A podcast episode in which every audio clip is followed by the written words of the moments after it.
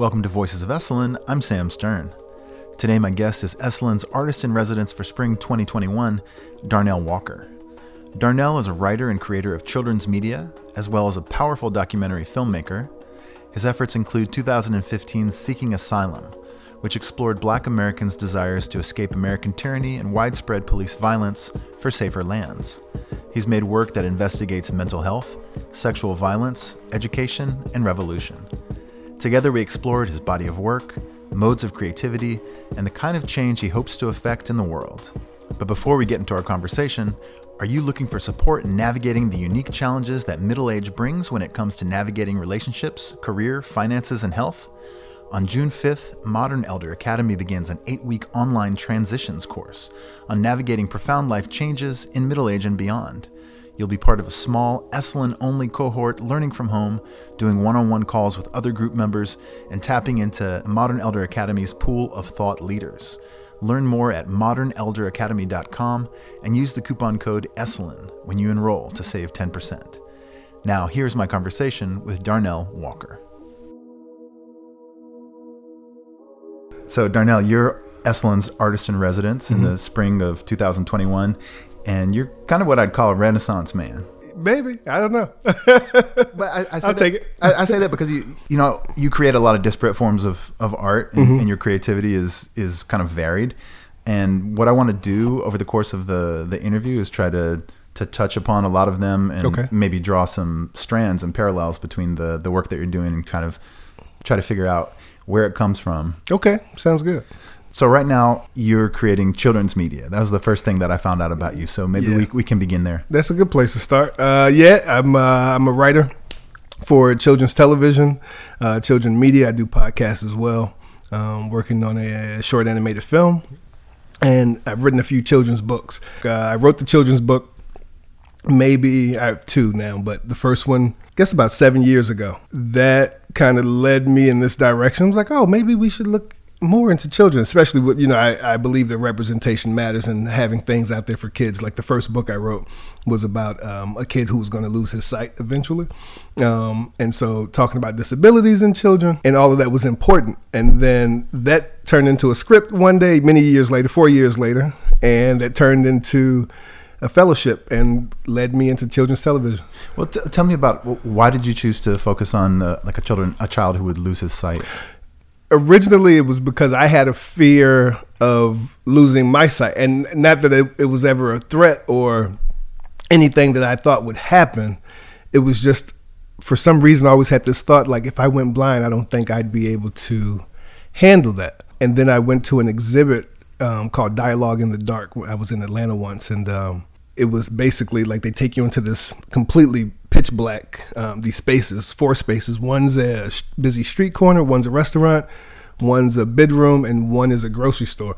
And they give you a, a, a guide who's actually blind and you all get a cane and you have to figure out how to navigate these spaces. And so i did that and when i came out i was like you know huh i made it. You know like it, it wasn't as bad as i thought. I think i'd be fine.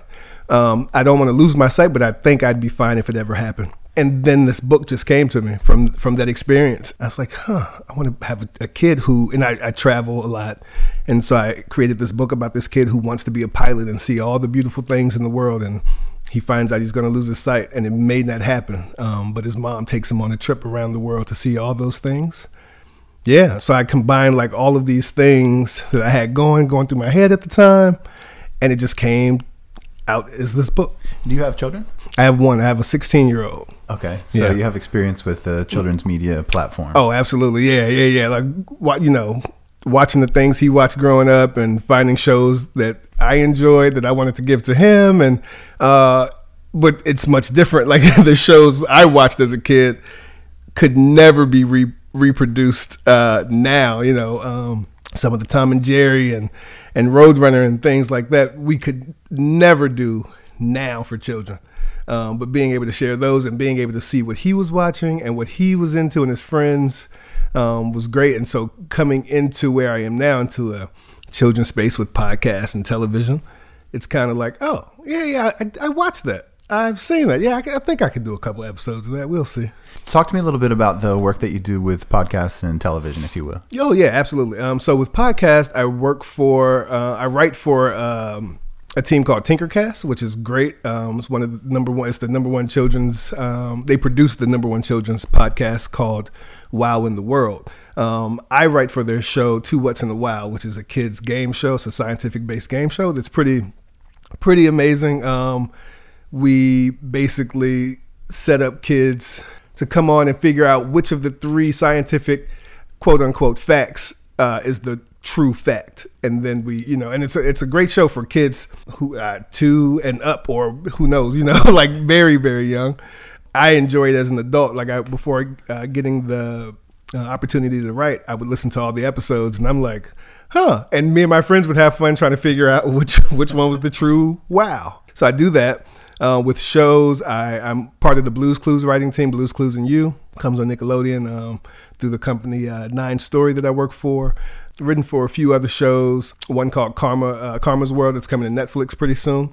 And so it's great, and always looking for more opportunities and trying to get that stuff out there. I came through, like I said, I came through the Sesame Street writing room. Um, and there we were basically creating our own original content. So also trying to do that at the same time. Oh, actually, bring me back to the, the Sesame Street. I think when Yeah. we, when we spoke before, you, you told me about you had received a fellowship from Sesame Street. Absolutely, yeah. So, yeah, it was crazy. I was living in South Africa at the time, and um, you know, as a writer, as a television writer, you you apply to fellowships like every year. Every everyone has one, and it's like okay, and you it becomes exhausting. And so a friend says, "Hey, you should apply to the Sesame Street one. Maybe this is for you."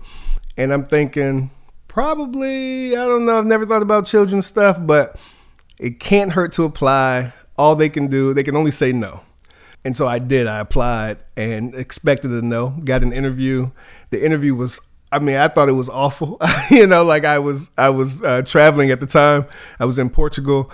It was a national holiday in Portugal. The Wi-Fi was down where I was staying. The only the restaurants were closed. I found a burger joint that had Aretha Franklin playing like loud, and I had to stand outside with the wind blowing and doing this interview. Um, and they called me a week later, and I was accepted into the program. Moved moved back to the states for that. It was just like it was like day one, one of those things where you get in there and you realize that this is where you should have been all along.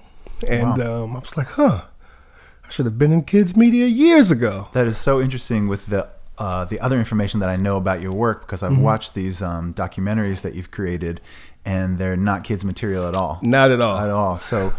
Let's talk a little bit about the, your documentary work and, and kind of weave back to the to the Mm-hmm. Oh, children's sure. work as well. For So, sure.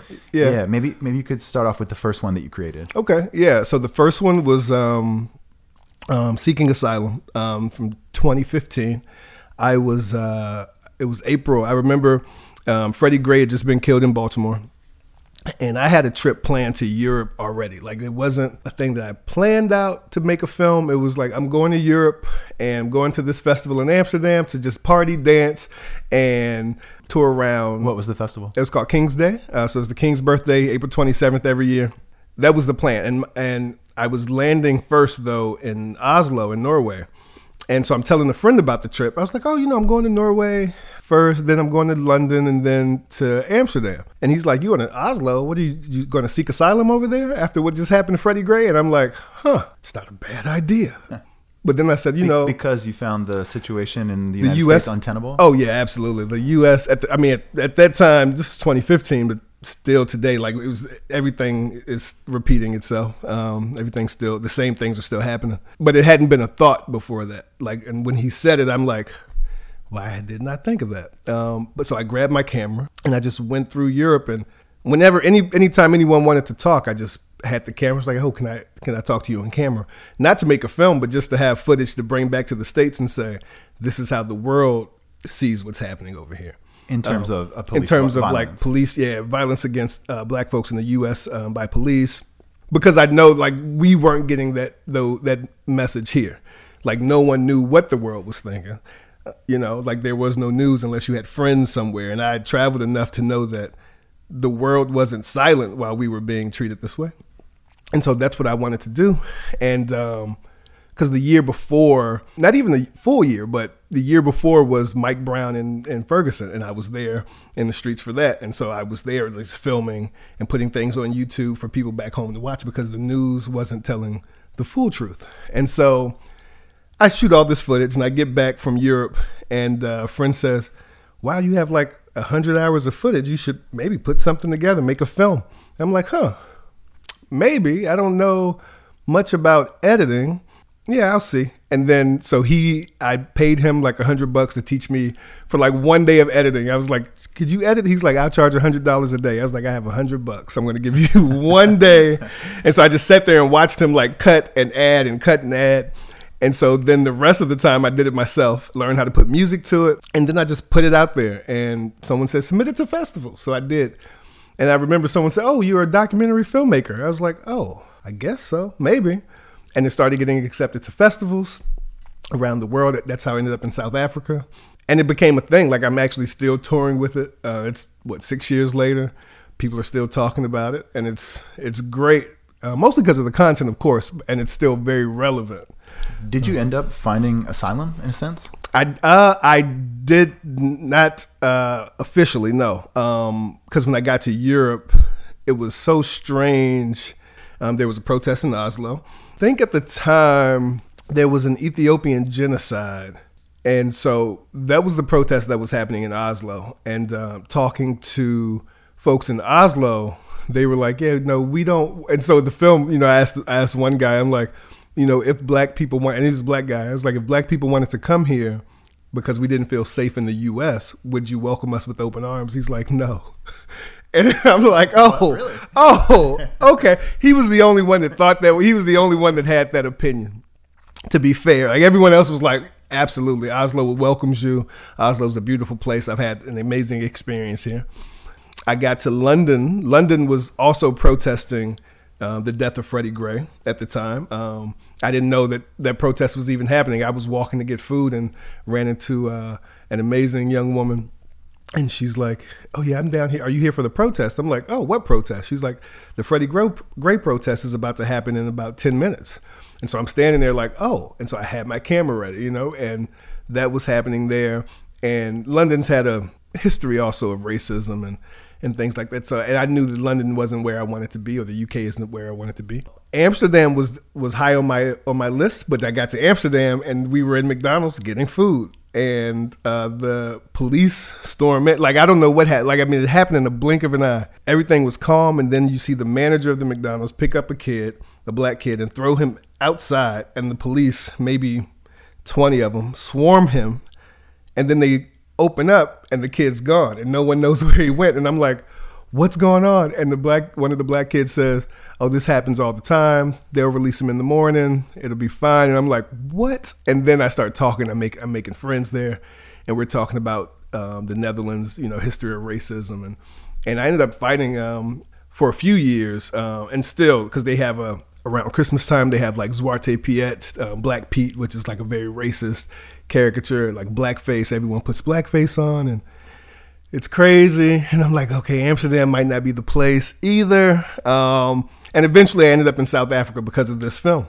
And I was like, this is where I need to stay. And I stayed yeah. in South Africa for a few years. When you told me that you had ended up in South Africa, that of course was kind of surprising to me because I don't know that much about South Africa, mm-hmm. but I mm-hmm. do know about the history of apartheid there. So can you yes. tell me about kind of the climate racially in, in South Africa when you landed? Absolutely. Yeah. And, um, South Africa is a, it's a strange, complex country. Um, I got there I was there for maybe 15 minutes, and I was like, I have to live here. I didn't know what it was. The vibe, it was the vibe. I didn't know much about the country. It wasn't on my immediate list of places to travel.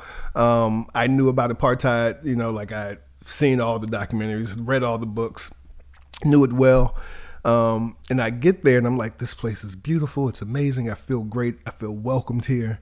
And so I stayed. But being there, I landed at the time when they were fight. They had the fees must fall movement going on, um, where black students were protesting the fees of university because it's like we were oppressed until literally 20 years ago, and we have to pay the same amount as the white students pay here. You know, like that whole thing. Um, apart, like being there, I got there 2016, so 20, uh, 22 years after apartheid or so, uh, officially ended anyway, I'll say. It kind of was, it felt like the opportunity to see what America was like coming out of uh, Jim Crow, you know, except with technology. It's like, oh, if, if we had Instagram, Facebook, and all this in the 60s, 70s, this is what this would have felt like. Did you note a climate of like racially charged police violence in South Africa? I I did not, and it was it was absolutely one of the questions I asked um, when I got to I was so I was in Johannesburg, and the climate in Johannesburg is a lot different than Cape Town. So Johannesburg now is kind of in this place where so many movements are taking place, a lot of progress is being made, conversations are happening change is happening. These and and the conversations are amazing. Like you meet amazing people who are who are doing a lot of the work on the ground to make positive change in the country.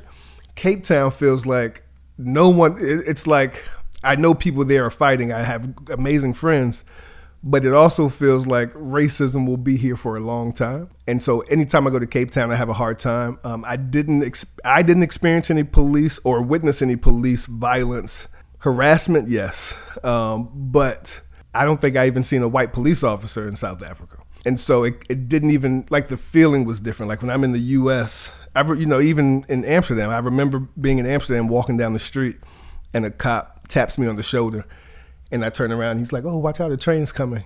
and I, I move out of the way and then I realized like five minutes later I was like huh I wasn't even nervous when I turned around and saw that it was a police officer but I'm in the US and I'm riding down the highway and a cop can pull up behind me and instantly I'm like oh do I have my license on me am I I might die. You know, like it's it's an instant feeling. And you were a victim of police violence. I read on um, mm-hmm. just doing some internet research on you when you were younger, right? When I was a kid, um, when I was a kid, the first time I was stopped by a cop, I was, uh, man, I don't even know, maybe like somewhere between like eight and 10 and playing tag with my cousin in the park. And they just stopped me and held me for 30 minutes, an hour, just asking me questions like, where do you live? Who do you stay with? Why are you running from us? I'm like, I'm not running. I'm playing tag with my cousin who's right there.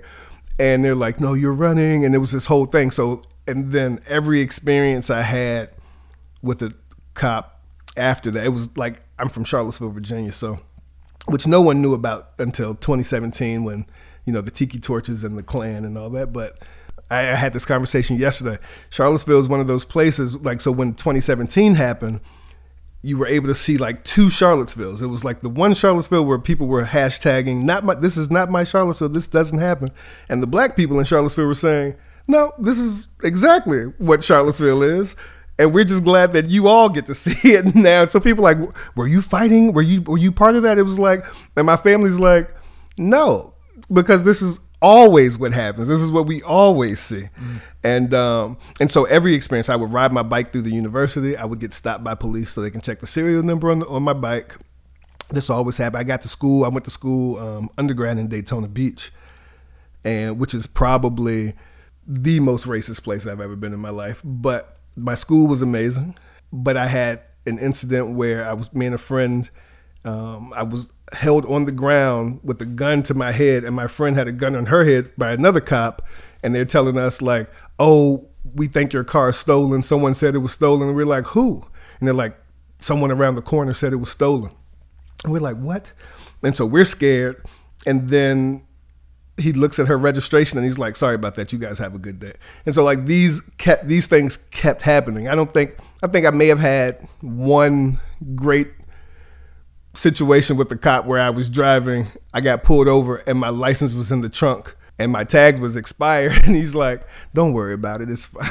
and you know, I'm, I'm sitting there like, "Oh, I thought that was going to go completely different." But every every situation has been the same. So when it was time to go for me, it was time to go. But I just keep saying so when I got to South Africa and I got to Amsterdam and London and any other country where there where you know I've had run-in not run-ins with the police but I've come in, in with encounters with police it's been I, I didn't fear for my life I, I didn't have any feelings whatsoever it was like oh this is a person but I come back to the states and it's like oh this could be the last day that I'm here it's really yeah. it's really powerful to hear your story and to also consider the fact that you made this film in was it 2015 or 16? 15. Mm-hmm.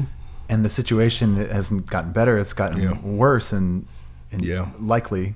I mean, what does that feel like for you to have created this powerful piece of media and brought awareness to to the subject, and then to see the the same situation kind of replaying itself over and over?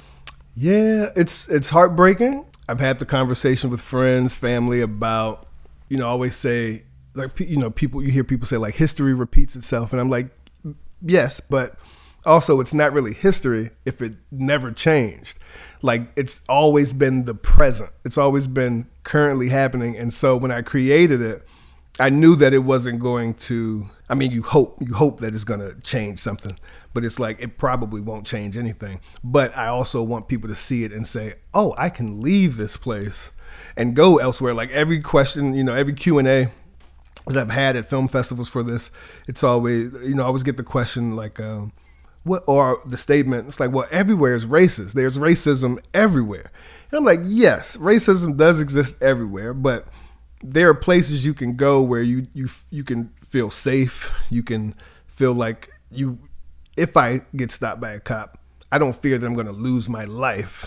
If like whatever that racism is, I don't fear like it's not going to affect how I live. It's not some I don't have to deal with it every day. Here, it's like it's just there and and so it's when so now I look at it and I'm like, oh, if, I'm glad we're having this conversation. I'm glad this film has created this conversation. I wish it could have done more than create conversation, and maybe one day it will. But you know, everyone can't go.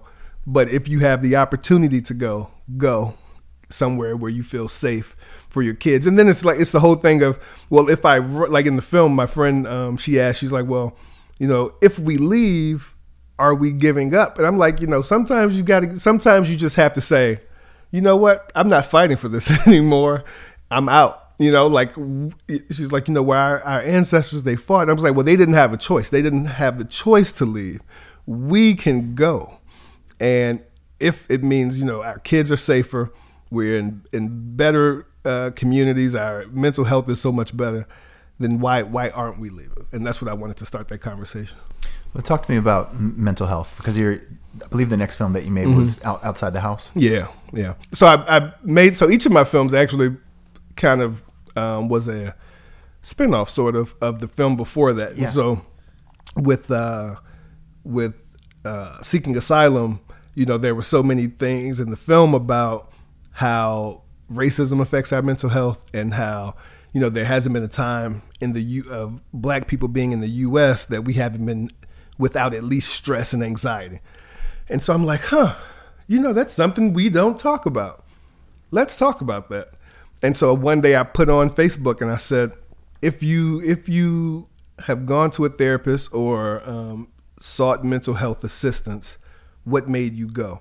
And I had a few friends, like it was silent for like an hour. No one wanted to say anything. And then finally, someone said, I thought I was to kill myself. I think that was the first message. It was like, I thought I was going to kill myself one night and I needed someone to talk to.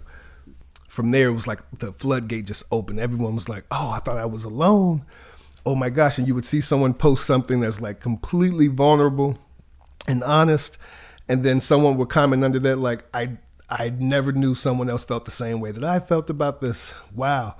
And I, I see people like reaching out saying, oh, who's your therapist? I, I would love to talk to them. Maybe you can refer someone, you know?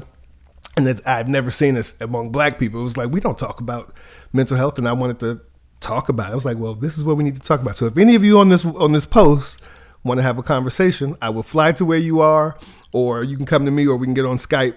But I want to talk to you. And people just reached out and said, I would love to talk to you. I've never shared this story with anyone, but I'll talk to you. And I and it's crazy. Like I have people in the film who are saying who are telling these stories, and they're like, you know, wow, I didn't think I was going to even talk about this, but it's just coming out. I haven't even told my mom. Oh, it was almost Gosh, like a, what if she sees this? I'm a kind of a therapy itself to, Yeah. to participate in the in the to just get it out with you. Absolutely, and and it's crazy. Like I, I'm not a therapist. Didn't go to school for it, and so I would always tell them like, listen, I'm not, I'm not a therapist. But I had therapists calling, writing me saying, listen, if any of the people who are participating want to talk, I'm here to help. Mm-hmm. Um, and so we have built up like this amazing network of therapists that I can now refer people to um, in organizations. And what's strange about it is that so when I when I finished the film, I, I was living in South Africa at the time, and it became so heavy. It was already six months past like the the date that I promised I would have it complete, but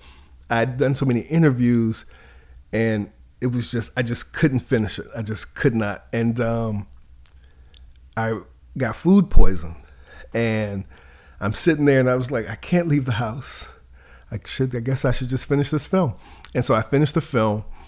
Um, I remember at night, and I said I'm going to put it up for 12 hours on on um, Vimeo and YouTube and on this web page, and then just send out the link. Whoever watches it in 12 hours will see it. And I'll take it down, submit it to festivals. And I put it up. I woke up the next morning. I mean, my box, my inbox was like flooded with messages like, "Please don't take this down. Like you literally saved my life. Like I didn't know I was I was going to what I was going to do last night.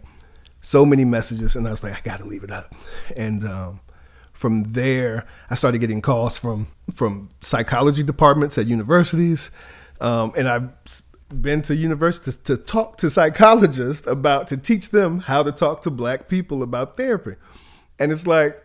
You, I, and I have to tell them every time, like I'm not an expert. They're like, but you are. What do you say? Because you've talked to these people.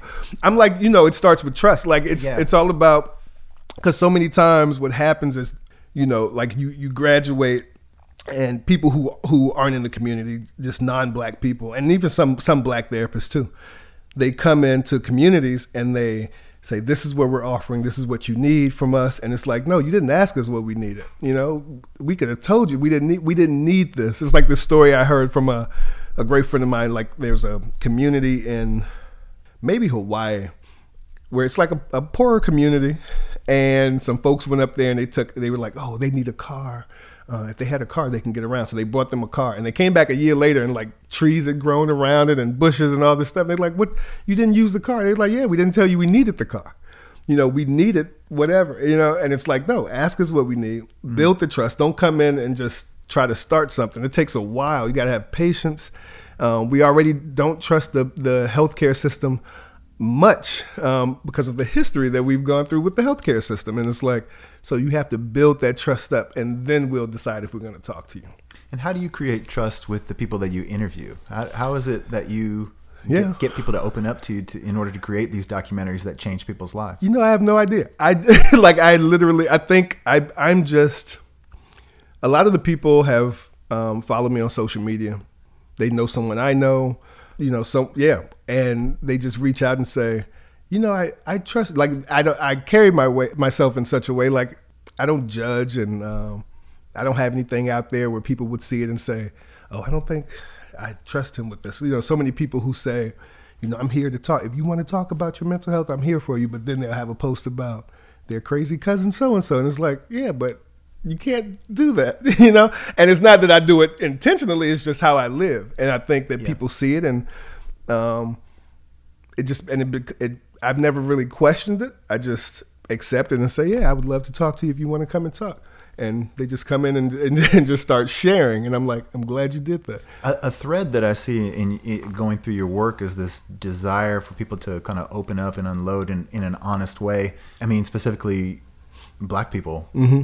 Do you have a belief that that black people's stories are largely untold in the in the United States? Yeah, absolutely. I think um, yeah, absolutely. I you know I remember a few years ago watching.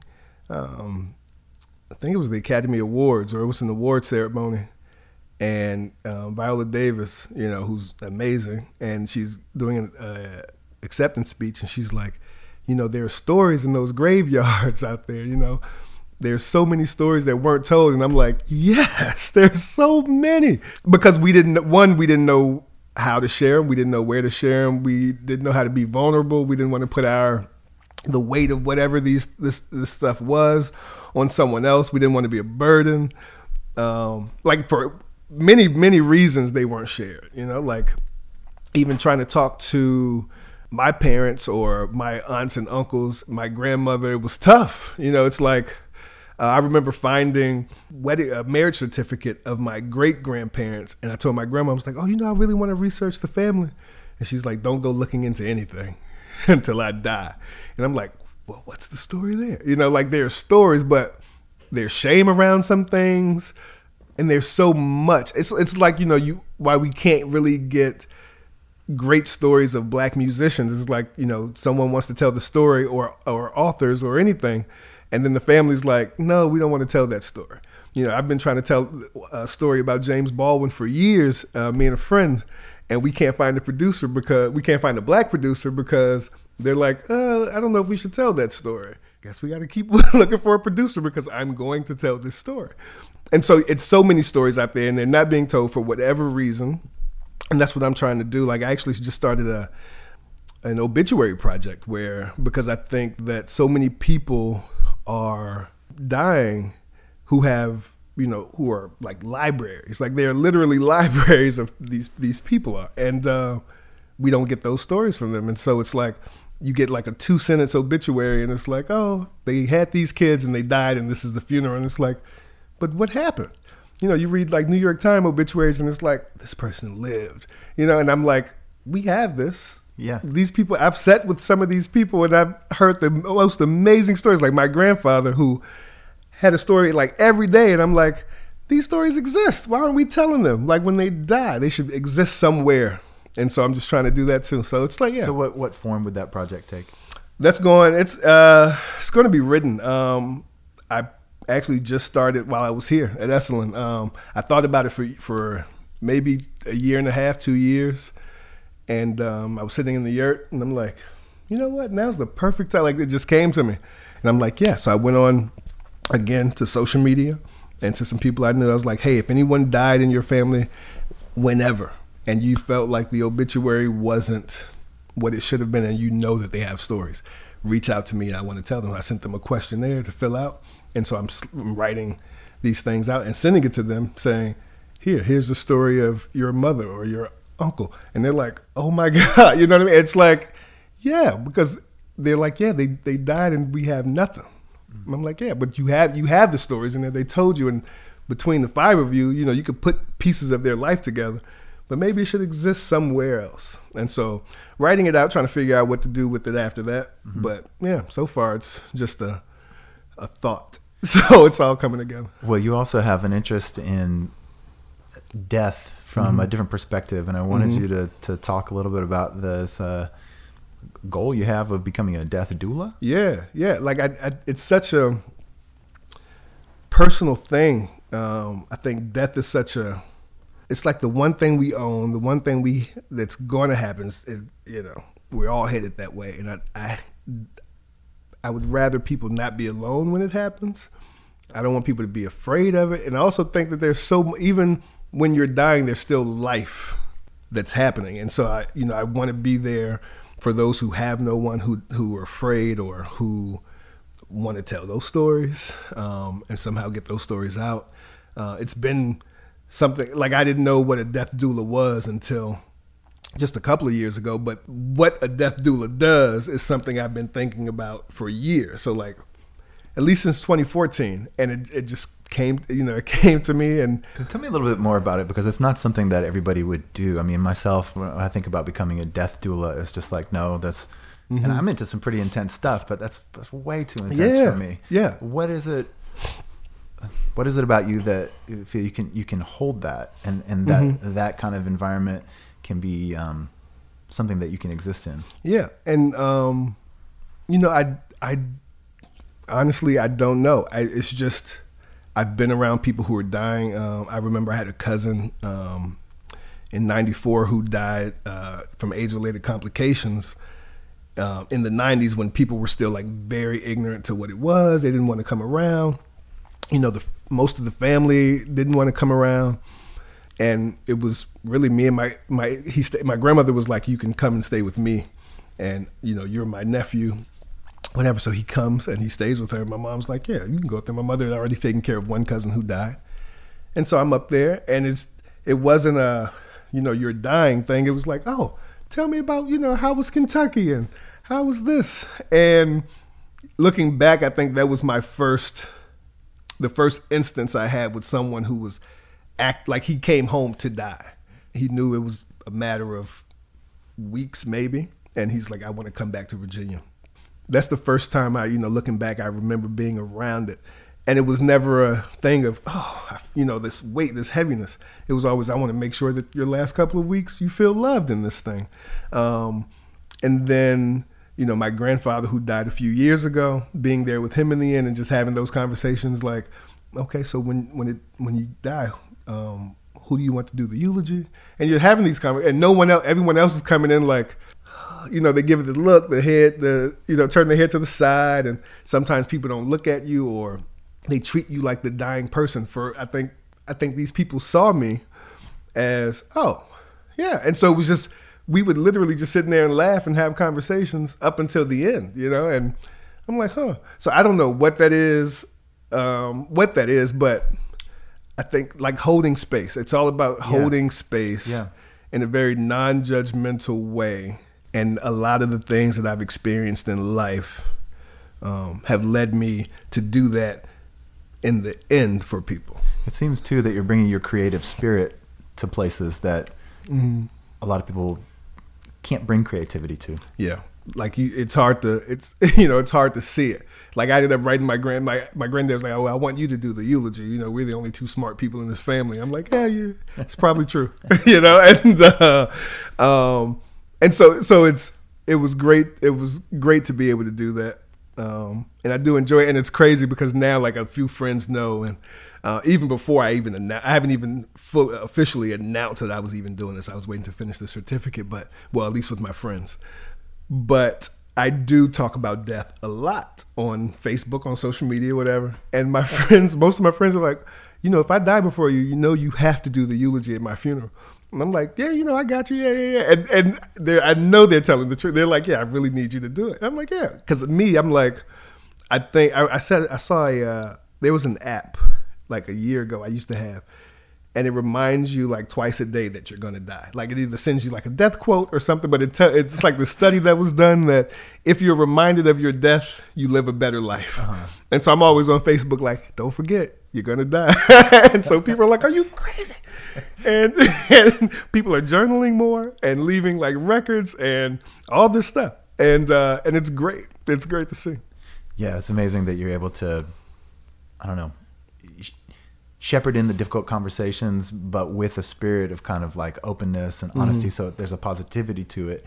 Um, there's another film that you made about rape and sexual violence. Mm-hmm. Is your most recent documentary? Yeah. Would you mind speaking about that? Yeah. Um, so like I said, excuse me, the uh, most most of the films came from the film before, and so when doing the mental health film, I learned that uh, a lot of the a lot of the folks I, I spoke with uh, in the film, their mental health journey or mental illness journey started with sexual assault. And it was, again, one of those questions like, why haven't we talked about that? I don't even know how I, what the beginning of that one, of that film was. Like that, that film, because the mental health film got dark. Um, like I said, I was six months past the, the due date. The, the rape and sexual assault one I don't know how I what the beginning was really, but I do remember I was living in South Africa at the time, and I was helping a friend at their bar. And um, my neighbor, I lived in this neighborhood that was, I mean, it was, I, you would compare it to like Soho in New York or something. And um, all the artists were there, the restaurants, the bars. But it was very, like a very well defined border. It was like we had security all through the neighborhood, but literally at the border, you could be across the street, and if anything happened across the street, security was like, "That has nothing to do with us. I'm not going to get involved." And I was walking from the bar, and the bar was two blocks outside of the border. I'm walking by, and this woman is laying on the ground, and she's just laying there, and she was still, and I'm like, "Oh God, is she dead?" And I stand there for like five minutes, just just like staying. I didn't want to touch her. People are like selling fruit. People are walking by. No one's doing. Like I'm the only person that sees her, but it's like clear as day. And I'm like, what's going on? And this other woman stops, and I tell her, I was like, I didn't want to touch her because um, I don't know if you know if I can or what. And the woman kind of like moves her a little bit, and the the woman kind of moves in pain, and then you see like blood, like just pouring out of somewhere, and then I look, and there's like a blood trail, and it goes all the way back by the bar where I where I just come from. We call the police, call the the ambulance, and they come, and again. It's 30, 40 people just walking by like nothing's happening. I go back to the bar and I was like, hey, it's a woman around the corner. She's been stabbed. And I don't know. And they were like, oh, yeah, yeah, yeah. You know, I think she was just a prostitute, so we didn't say nothing. And I'm like, what? no, it doesn't matter. You should have. Ca- why didn't you call the? You know, and it, it was just a thing. And I'm like, huh, okay. And I remember thinking like, and I don't know if the film was a thought at that time, but I was like, I something has to be done about this. And I wrote an article about it, and and then things just started coming out. I interviewed. Um, a couple of organizations in South Africa. I interviewed some people in South Africa as well. And then I said, okay, well, I got to go to London. Let me talk to some people there. I got to the States, interviewed some people here. Uh, and it just, again, it kept picking up, and I was getting more and more survivors coming forward and saying, I would love to have a conversation with you and talk about it. People who had who had never opened up before, and you know, I gotta. I remember being going to a presentation, a workshop about the mental health film, and during the question and answer, someone's like, "Oh, are you working on anything else?" And I'm like, "Oh, I'm working on a film about um, rape and sexual assault. Uh, you know, it's coming along, whatever." And I come down, and I'm on my way to the restroom, and this woman's like, "He actually gave me her card," and I'm like, "Okay," and it was a friend's mom, um, guy I grew up with. And she gives me her card. She's like, "Oh, you know, I'd love to give you some information about it. I work at so and so." I'm thinking, okay, as a professional, and I turned the card over, and she wrote like a long note. It's like, I was assaulted when I was in college. Um, I would love to talk about it. I never talk about it. And I'm like, I've known you. I know you, you know, and it's, it was just heavy. And I was like, I have to tell the story. And I saw what it was doing for survivors to just come forward and talk to me. Yeah. And I'm like, we got to get the stories out there. And that's what happened. We got the stories out. And again, just like the mental health film, people were um, writing, men and women both came to talk in the film which surprises a lot of people. They were like, "You had guys speaking." I'm like, "Yeah, guys came forward." Um, we and you know it's it's strange. I, I remember we had one guy in the film who didn't realize he was assaulted. He came to talk about how he supports the friends who've come to him to say that they've been assaulted, the women that have come to him. And while he's talking, his friend that he's with, who's a woman, she's like, "Well, tell him, tell Darnell about the time you were assaulted." And he's like, "I was never assaulted." And she's like, Yeah, we were in the car and you were telling me that story. And he was like, That wasn't assault. You know, yeah, I was, I was drunk and felt passed out and and she just got on top. And he's and as he's telling the story, he's realizing that it's happened to him. And he's sitting there like, Oh. So then through this film, so many people realize like that's that's happened to me. I didn't think, but oh, I guess yes, I guess it is. And so we were able to have those conversations as well. And it was like what so many people thought was gray area or wasn't what it was and it was just it was just heavy you know i had a we did a um, screening in michigan and i had a um, father watching it and he's a cop and the mother is a rape and sexual assault trauma psychologist psychiatrist and um, he I can't I can't watch the film anymore, so I usually just leave the room and sit in the hallway. So he comes out and he's like, "Yeah, it's a good film. I just got to come out." And then he just breaks down and just telling the story about his six-year-old daughter who was um, assaulted, and he's like, "My wife works in this, and I'm a police officer, and it's happened to us, and it happened in my home." And I'm just like, "Oh my gosh," you know. We need to one. We have to end. Like, how do we end it? And then two, it's like I'm glad we're having these conversations and people are being vulnerable and, and sharing their stories. Uh, and so it was that's why it was important to get those stories out with that film. Is it difficult for you to to carry the weight of? I mean, none of these films are easy subjects. Mm-hmm. No, not no. It's not difficult. I think it becomes. In the beginning, it was because, like I said, I wasn't. I was a mental health advocate, but I wasn't like in the streets, like giving out cards and referrals or anything. Um, and the same with sexual assault. Like I've always um, been there for survivors and doing what I can as a friend and um, and whatever to whoever needed it. But so in the beginning, it was hard to you know you you're trying to think of the right things to say, and it's like I don't know what to do in this situation, and on the spot because it's like, but you made this, you know, and I didn't want to be the person that like, but you made this film. What do you mean you don't know what to say? And I'm like, okay, so okay, I need to talk. I need to talk to some people, and so I, you know, they have um, mental health first aid programs where you go and learn how to hold space for people who are having, uh, who are in crisis or whatever. Um, same with rape and sexual assault, working with Title IX organizations at universities um, and just organizations, gender justice organizations um, in South Africa as well. Uh, because it's like, and, and it changes place to place. Like when I screened it in South Africa, I remember when the film ended, one of the women said, You know, I watched it and the when the American woman was talking, I never realized women in America got raped. And I'm like, yes. I'm like, yeah. And I, I was stuck because I'm like, wow.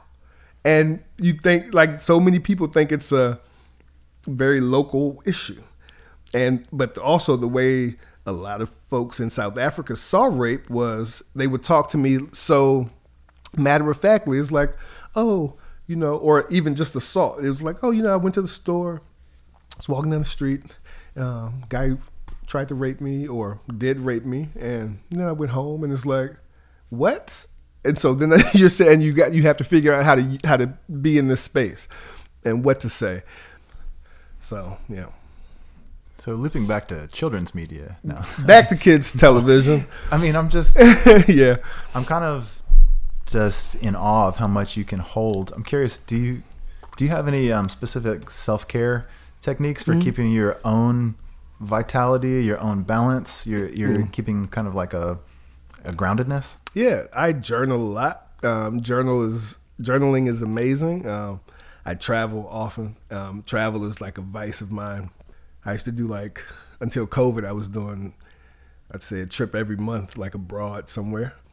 I meditate and friends. I have a great circle of friends who keep me laughing all day and I can really we we can all just talk. You know, it's like they're like therapy. You know, it's like I watched the interview with Oprah a couple weeks a couple days ago and she's talking about Gayle and she was like, you know, the thousands of hours I of therapy that I didn't need is because I can talk to her. You know, and I have those friends so that I can just be like, Hey, you know, this happened today and they're like, Oh, okay.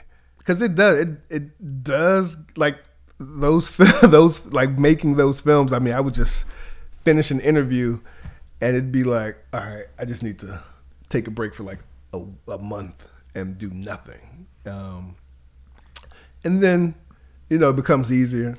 And uh, but yeah, self care.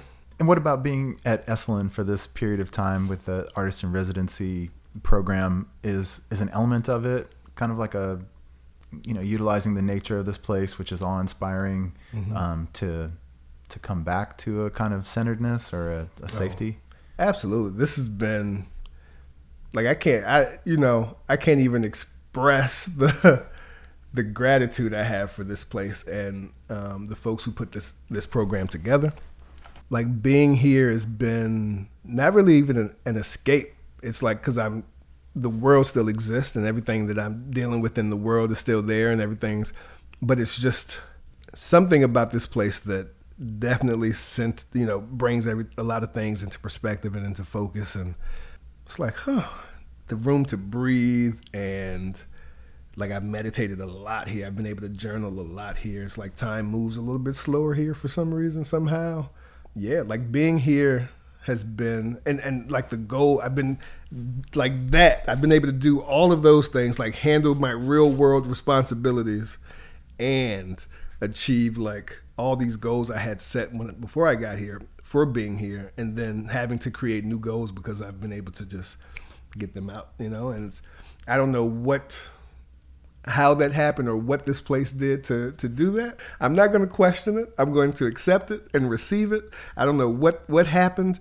Like I'll go I'll go get lunch and just sit out there and the other day I pulled out my journal and I was going to journal and then I just started outlining this novel that I've had in my head for like 4 years and I'm like, "Huh, okay, I guess this wants to come out.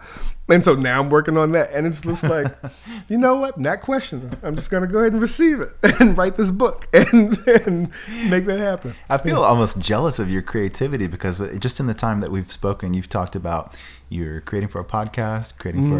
for a for a, show. Yeah. You got several documentaries underneath on your belt. You yeah. have an obituary project. You have the new novel that's come upon you. it does sound like a lot. That's the, oh my yeah. gosh. what, I don't know.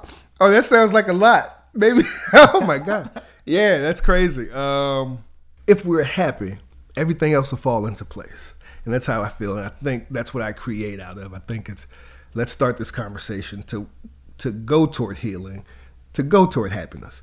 Let's create this children thing so we can show kids, you know, that they are on television and we can create happier lives for them. And I think it all goes you know, it's all about happiness for me. At, at the, in the end, no matter if if it's the darkest thing or the lightest thing, it's all about happiness and um, either getting there or staying there. I think. That's great. Hey, Darnell Walker, can you give us some ways to find out about what you're doing uh, mm-hmm. on the internet? Ways for listeners to to follow you. Yeah, it's. I need to put it all in one place apparently because that sounds like a lot. But uh, I'm I'm on. Um, Instagram at Clever Bastard, spelled just like that, Clever Bastard. Thought about changing that at one point, but I actually like it now. I'm, I'm on LinkedIn, Darnell Lamont Walker. I'm Darnell Lamont Walker on on Google. You know, I can be found on all social media with that name, Darnell Lamont Walker. Yeah. What are the names of your films and, and how can we watch them? Yeah, so the film, first film is Seeking Asylum. Second film is uh, Outside the House. Third film is Set Yourself on Fire. Um, they're all available on Vimeo and YouTube uh, for free. Yes, the animated short film I'm working on now, it's called Our Song, and I'm hoping to have that out in the coming. Animation takes a while, um, and so we're just in the beginning stages, but hopefully soon everyone will see that. Thanks for joining us on Voices of Esalen today. Thanks for having me. Thank you for listening to Voices of Esalen. This show was produced in conjunction with Michelle McCrary, Terrence Gilby, and Peter Kobabe. Our music is by Nico Holloman. Explore powerful, practical techniques to identify and heal unresolved traumas blocking the energy of the sacred feminine with Esalen Healing Arts Presents Moon Lodge, honoring the sacred feminine sisterhood, June 18th to June 20th in Big Sur. Holistic Dr. Julie Vaughn and Master Teacher of Buddhist Dharma Lucia Haran will support participants in unlocking rituals to support their empowerment, inner balance, and well being during and after the COVID 19 pandemic. This workshop is open to all those who identify as women. Learn more at esalen.org/workshops.